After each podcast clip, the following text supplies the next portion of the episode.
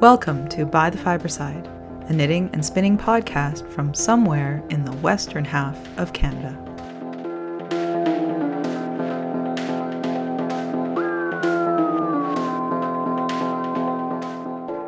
Episode 73 Priorities.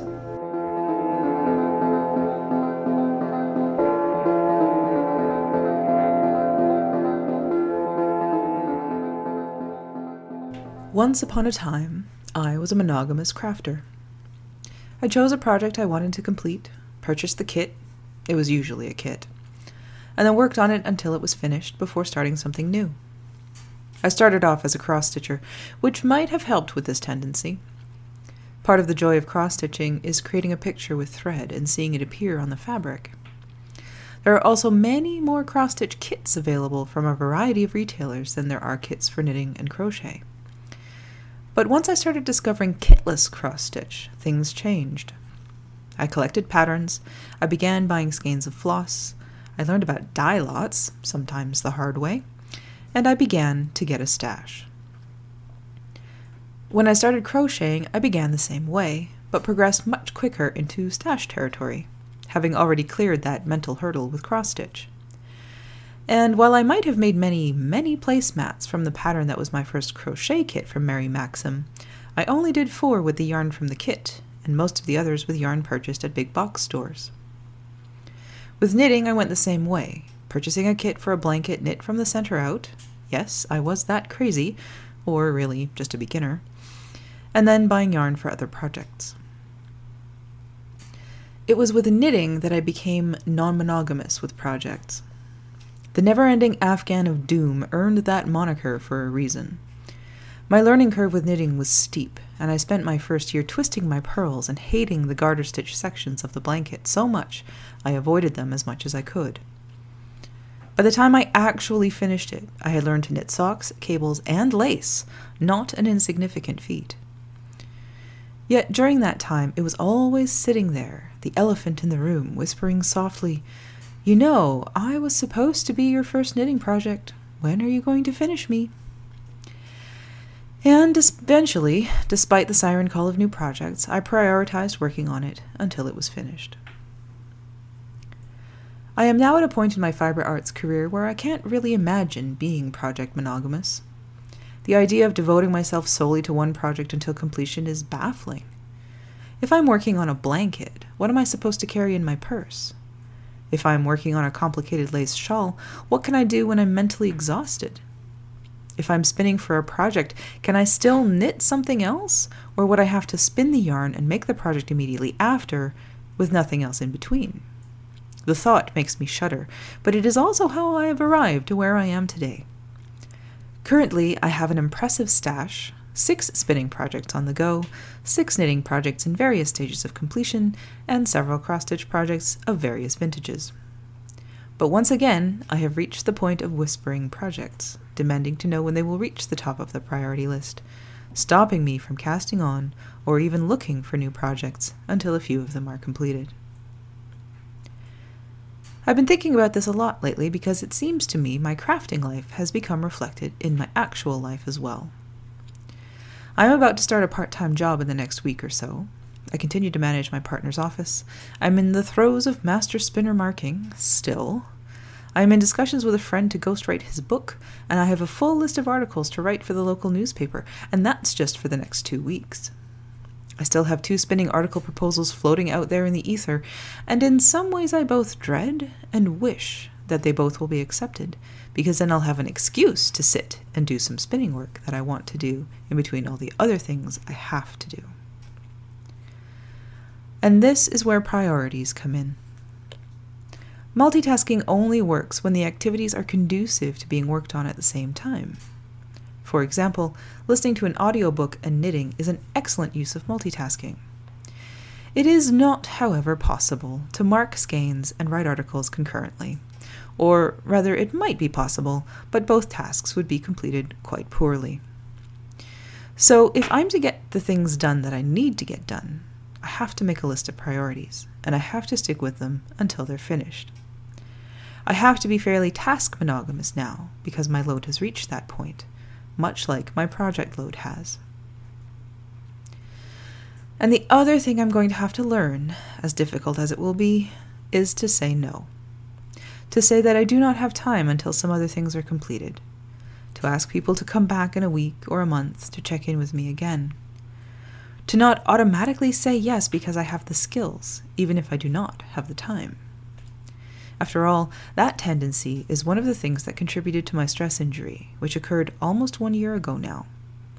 Just like in my fiber arts, where I am not even really looking seriously at anything new, I have to put a halt on taking things on in my life until I can achieve equilibrium again. The holiday break is coming, and with it some time to catch up on certain things, fiber arts and life wise. I won't spend it all working, there will be a good deal of rest as well, but crossing some of the tasks off the list will also go a long way towards helping my brain away from that state of overwhelm.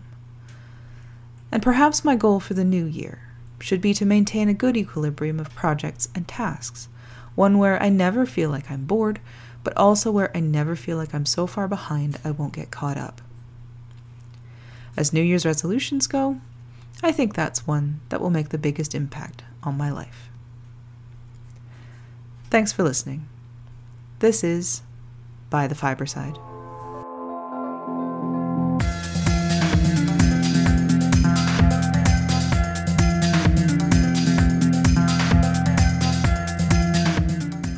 Fiber Week. I'm going to spend the rest of 2019 really prioritizing things. And not just in the way that I said in my essay either. The reason this episode is a day or two late, depending on when I finally get it edited and up, is because we were out of firewood, and Sunday was really the only day that we had to go and get it, especially because my my leg has been acting up a little bit the last few few days. It was feeling better on Sunday, so out we went and got a whole load of firewood. And that was super important because it's, you know, coming up on winter solstice, and our primary heat sources wood heat.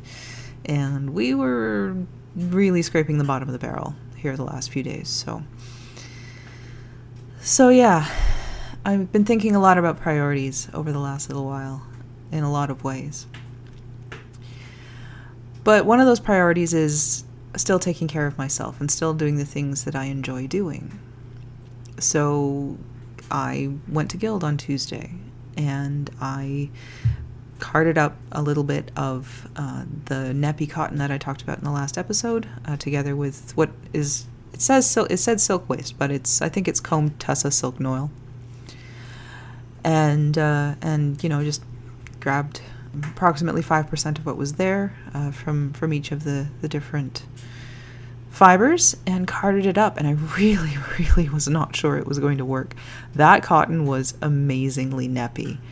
If you go onto my Facebook page, you'll see a picture of the punis and I wasn't sure that that stuff was going to stay in. But it did. It really did. The the silk made a really good carrier for the uh, for the cotton. And the cotton because of course the, the neps will not draft they'll just sort of stick out there. But there was enough loose cotton on on the edges of the neps that they are solidly in that yarn. They are not coming out. And it's a really interesting texture and it's got a really good feel. So i i just did a quick Andean ply of two of the punis that i made and um, took it back and washed it and it looks really good so tomorrow I'm going to go back to Guild. I still have about five more punis to play with, and I'll spin up a couple more, and then I'll chain ply it to see how it might look as a three ply, because it is quite fine. And yeah, just you know, talk to the members of the guild and, and see what they think about. First of all, is this usable yarn for something? And second of all, if they think it's worth my time to spend carding up 100 grams of this. I only carded up about 5 grams. So, you know, multiply that by 20 and uh, and I'll have the whole whole thing carded up. Or maybe we can throw it on the drum carder since it's already neppy, but that's harder for punis. So could we do the first two passes on the drum carder? And then I can hand card it for Punis. Like there's there's there's a lot of variables here. I'm not 100% sure about the drum carder simply because of how like even when I was hand carding it, a lot of those neps stayed in the hand cards. Like not a not a significant percentage, but significant enough. So if we did do it on the drum carder, it'd be hell to clean afterwards. So there's another thing to think about. So we'll go through that tomorrow uh, and figure out whether or not this is actually a good project. And if it's not, there's tons of other fiber there that I can play with without any issues. But I really did enjoy it, and I, I really did like the yarn when it was done. So, I mean, I would just have to sit and think about what would be a suitable end use for this yarn, which, of course, being through the Master Spinner program, that's something that we do all the time for every yarn we spin. What is a suitable end use for this yarn? One of the ladies that was there last week said a woven scarf, something with an open texture. I think that's that's a really good idea. As a, uh, I knit and crochet, obviously, so I'm thinking more along those lines, and it might be worthwhile sampling with it. The other thing we talked about was actually throwing it in dye, which would be very interesting because, of course, it's silk and cotton. So if we dyed it with acid dyes, the silk would take, but the cotton wouldn't. And if we dyed it with fiber reactive dyes, the cotton would take, and the silk would likely not. So we could get some really interesting colors going on with it too. And if I have 100 grams of it, you know, I haven't figured out the yardage yet because I don't know what ply structure we're going to use, then, you know, we could we can dye pieces of it in different colors or do a gradient or something with it. There's so many possibilities and this, you know, this is what I love about fiber arts. So many possibilities from raw fiber. Just whatever you can imagine can just about be done. I love it. I really do. And I hold on to that in the times where I'm feeling completely overwhelmed and feel like I'll never spin again, which is kind of what this week is looking like right now. But if I can get through some articles and I can get through the marking, then no problem. No problem at all. Yeah, so that's pretty much where I'm at. I haven't really had a chance to do much else simply because of how much time I've uh, I've had to spend on other pieces of my life and making a living. But we all have to do that. So yeah, it's I never really realized what it's like when you're your own boss. You don't really stop working. But that's okay. I will get through it. So we're almost to the end of level four, and like I said last time, even though dyeing's been removed from the curriculum of the Master Spinner program, I do want to talk about it in this level because it's acid dyeing. And the point I want to make here is that you don't need a program like the Master Spinner program to learn how to throw color at yarn. You really don't. There are lots of really great resources out there. Ashford has acid dyes. Uh, there's a whole bunch of other. Jacquard. Jacquard has lots of acid dyes. Their instructions are really clear. There are lots of books out there. There are lots of tutorials on the internet about how to do acid dyeing. So don't be afraid of it. Acid dyes are easy. You know, they they they don't take any crazy chemicals like like possibly nature dyeing. Really, you can get away with white vinegar. Super easy to do. You still probably because again, acid dyes are you know there there are some food safe dyes that are acid dyes like food coloring and Kool Aid, but as a general rule, you'd still want to keep separate pots and things for your dyeing than you do for your cooking. But they are easy. Now, there's one caveat to that. Yes, you can throw color at yarn. But if you want to be repeatable and you want to create uh, a color that makes a lot of sense or that, that you, you can make again, then you want to do some math. And honestly, the math can be kind of fun. And, and don't, yeah, I hear you laughing out there. I, I do. But dye math can be fun. So there's there's several versions of dye math. The first is you can make your own colors. And in level 4, we did this by creating a color wheel. So we chose our we had our three primary colors, red, yellow, and blue. And from there, we created a color wheel of secondary and tertiary colors as well as the primaries. So red, red, orange, orange, yellow, orange, yellow, and etc., etc., and so on around the wheel. Something to remember is that some colors are, in terms of their values, quite a bit stronger than others. And it also depends on the dye that you use. In the Ashford dyes, which is what we used in level 4, the red is significantly stronger than the yellow. So our red and our red orange were really, really close in color, and our orange was really red, and our yellow orange was more red than yellow.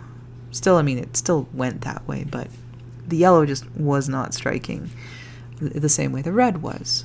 So our color wheel was based on percentages. So um, red orange would be 75% red, 25% yellow. That doesn't always work, just like it didn't always work in the visual blending in level 2. But it depends on the dye as well. So you can play with it. So there's your math there. If you're doing a, a color wheel and you want to see how your colors strike, then your your red orange is 75% red, 25% yellow, your orange is 50 50, and your yellow orange is 75% yellow, 25% red. And it would be an interesting experiment to do to play with different types of dyes to see how how they they differ. Another thing you can do is vary your depth of shade. Depth of shade is based on the strength of your dye stock. So if you have a 1% dye stock solution, so one gram of powder in, I think it's 100 milliliters of water, is a 1% dye stock solution, then you can vary your depth of shade. Now, there's a there's quite a bit of math, and I'm not going to go into it in the podcast because that's just too complex. There's again lots of tutorials, lots of books out there about this. But the fun part of varying your depth of shade is because you get a, a gradient in a single color. And so we had to do this. I did it with blue, and for our depth of shade, we did a depth of shade of 0.1, 0.5, and then 1, 2, 3, 4, and 5. Or, no, I lied. 0.1, 0.5, 1, 1.5, 2, 3, 4, and 5. So it was an eight step gradient. Now, I can tell you, there is not much difference between uh, after you get past like one and a half. I mean, yes, your point one is quite light, your point five is a bit darker, but as soon as you get up into like twos and threes and fours and fives, like th- there's really not much difference. There's really no point in wasting your dye stock on that. You know, go to a maximum of like maybe three, and you'll have a nice, nice dark color. So we had to do a little project with this, and I chose to do a little Victor- a Victorian lace collar. That was in, I think, Spin-off, one issue of Spin-off. And uh, it turned out really, really lovely, and it really did show off the gradient. But again, those last few colors, there just was nothing there, right? There just wasn't any difference. Another thing you can do is vary the time spent in solution and again might not be worth your while because because of the way acid dyes strike the time in solution doesn't make a massive difference in the color. So th- these are all variables that you can use and play with when you're playing with acid dyes. Now in level 4 when we did this kara and i we brought silk to class. And apparently, we were among the first people ever to take level 4 to bring silk to class because it was not something that the instructor was prepared for. So, silk has to be dyed at a lower temperature than wool. And so, because, you know, it just said bring a protein fiber and we decided to bring silk, we sacrificed some of the luster of our silk just so that the rest of the class could have, you know, the appropriate um, dye. It was fine. It still looks pretty, all all of our yarns. So, just something to keep in mind that different fibers may need a different temperature. So, that's my little piece about throwing color at yarn, especially protein yarns with acid dyes. Obviously, cellulose fibers, whole other ballgame, and we'll get into that in level five once we get there. But that will be a while away. We are finishing up level four in the next episode. I will talk about my final project, which was equal parts great and not so good. But we'll cover that in the next episode.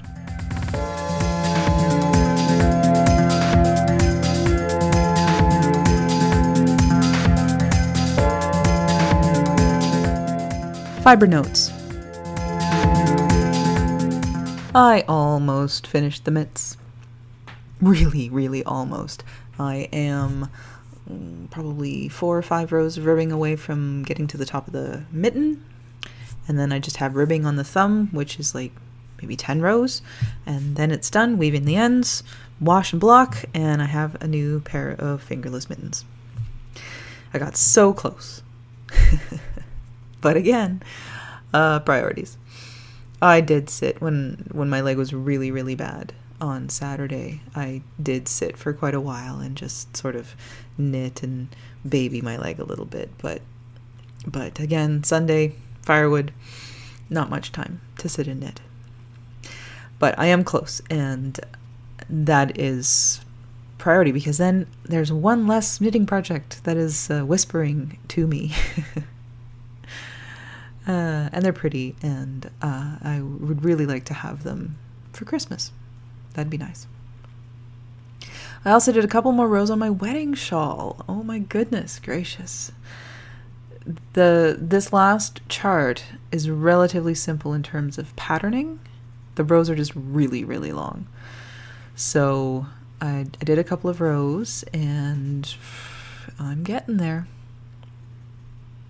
But I have reached the, the point of maximum projects. So, what do I have besides the mitts and the shawl? Well, right now I am working on a queen sized blanket knit on five millimeter needles. I have maybe eight inches of that.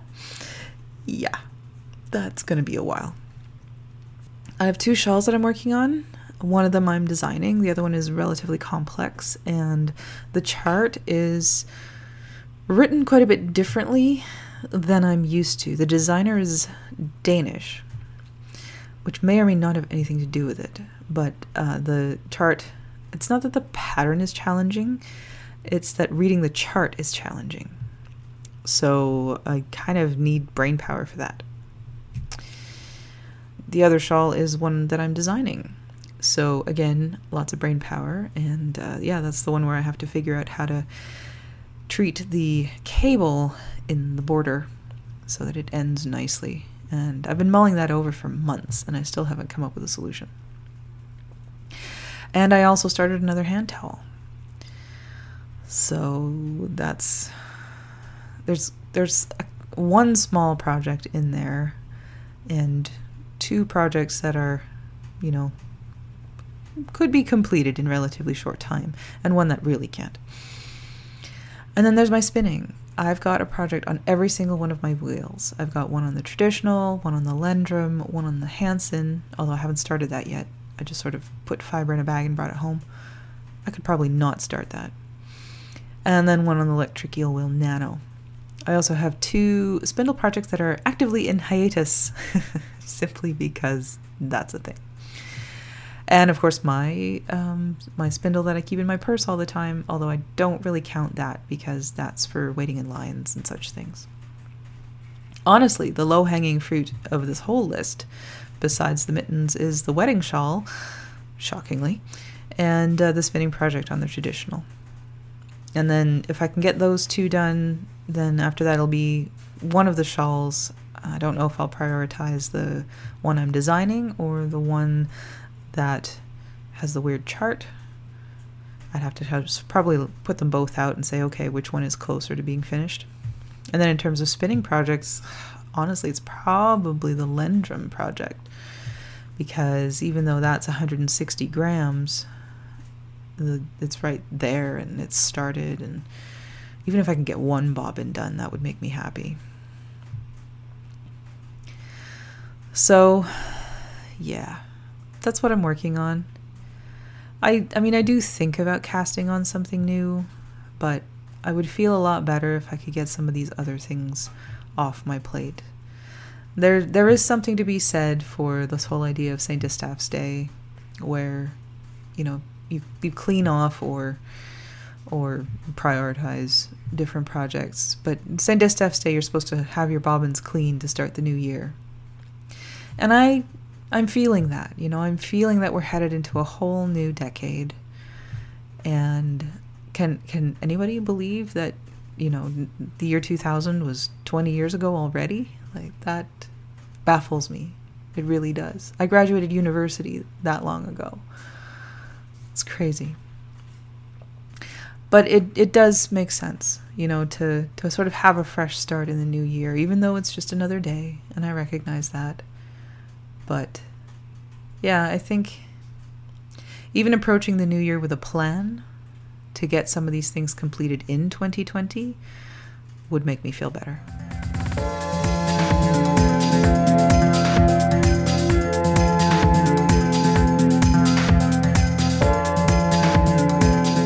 Cranking on the fiber side.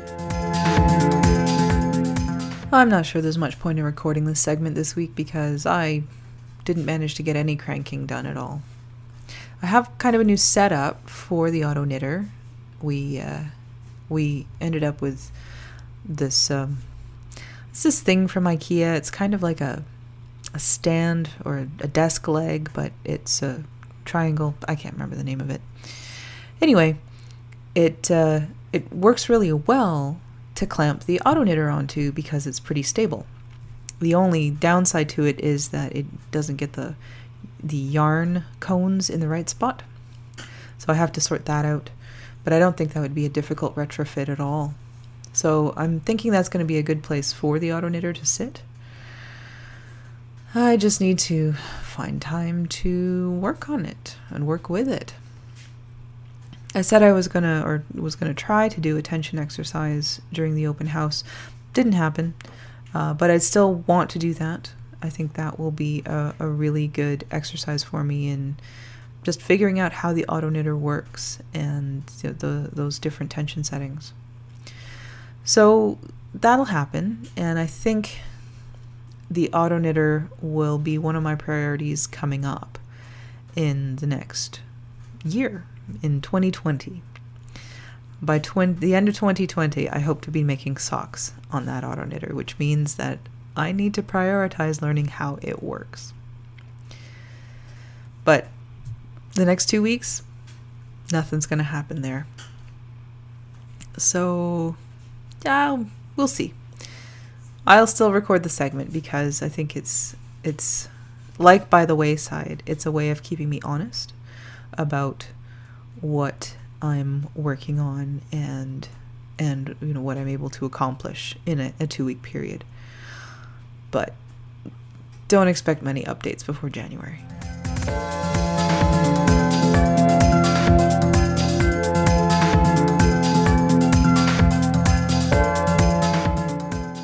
By the wayside.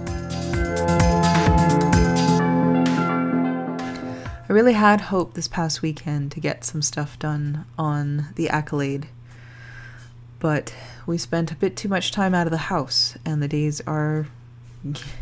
We're a week away from solstice. It's uh, the days are getting really short.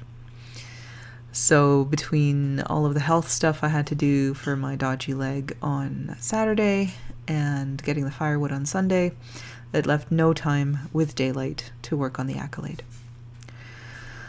But next week is Christmas, and I will be home during the day, and I can't write articles and mark workbooks and do all of that stuff all the time. So there will be some time spent on the accolade over the next two weeks, and then there will be an update. Maybe I'll move the Q snaps. We'll find out.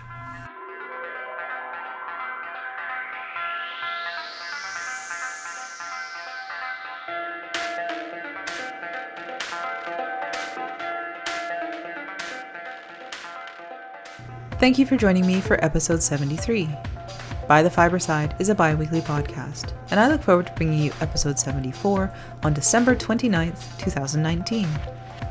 Show notes for this episode can be found at www.bythefibreside.com. Join the discussion on Facebook or Ravelry. If you need to get in touch with me directly, you can email me at bythefibreside, that's F I B R E, at gmail.com. Thanks again for listening. This is By the Fibre Side.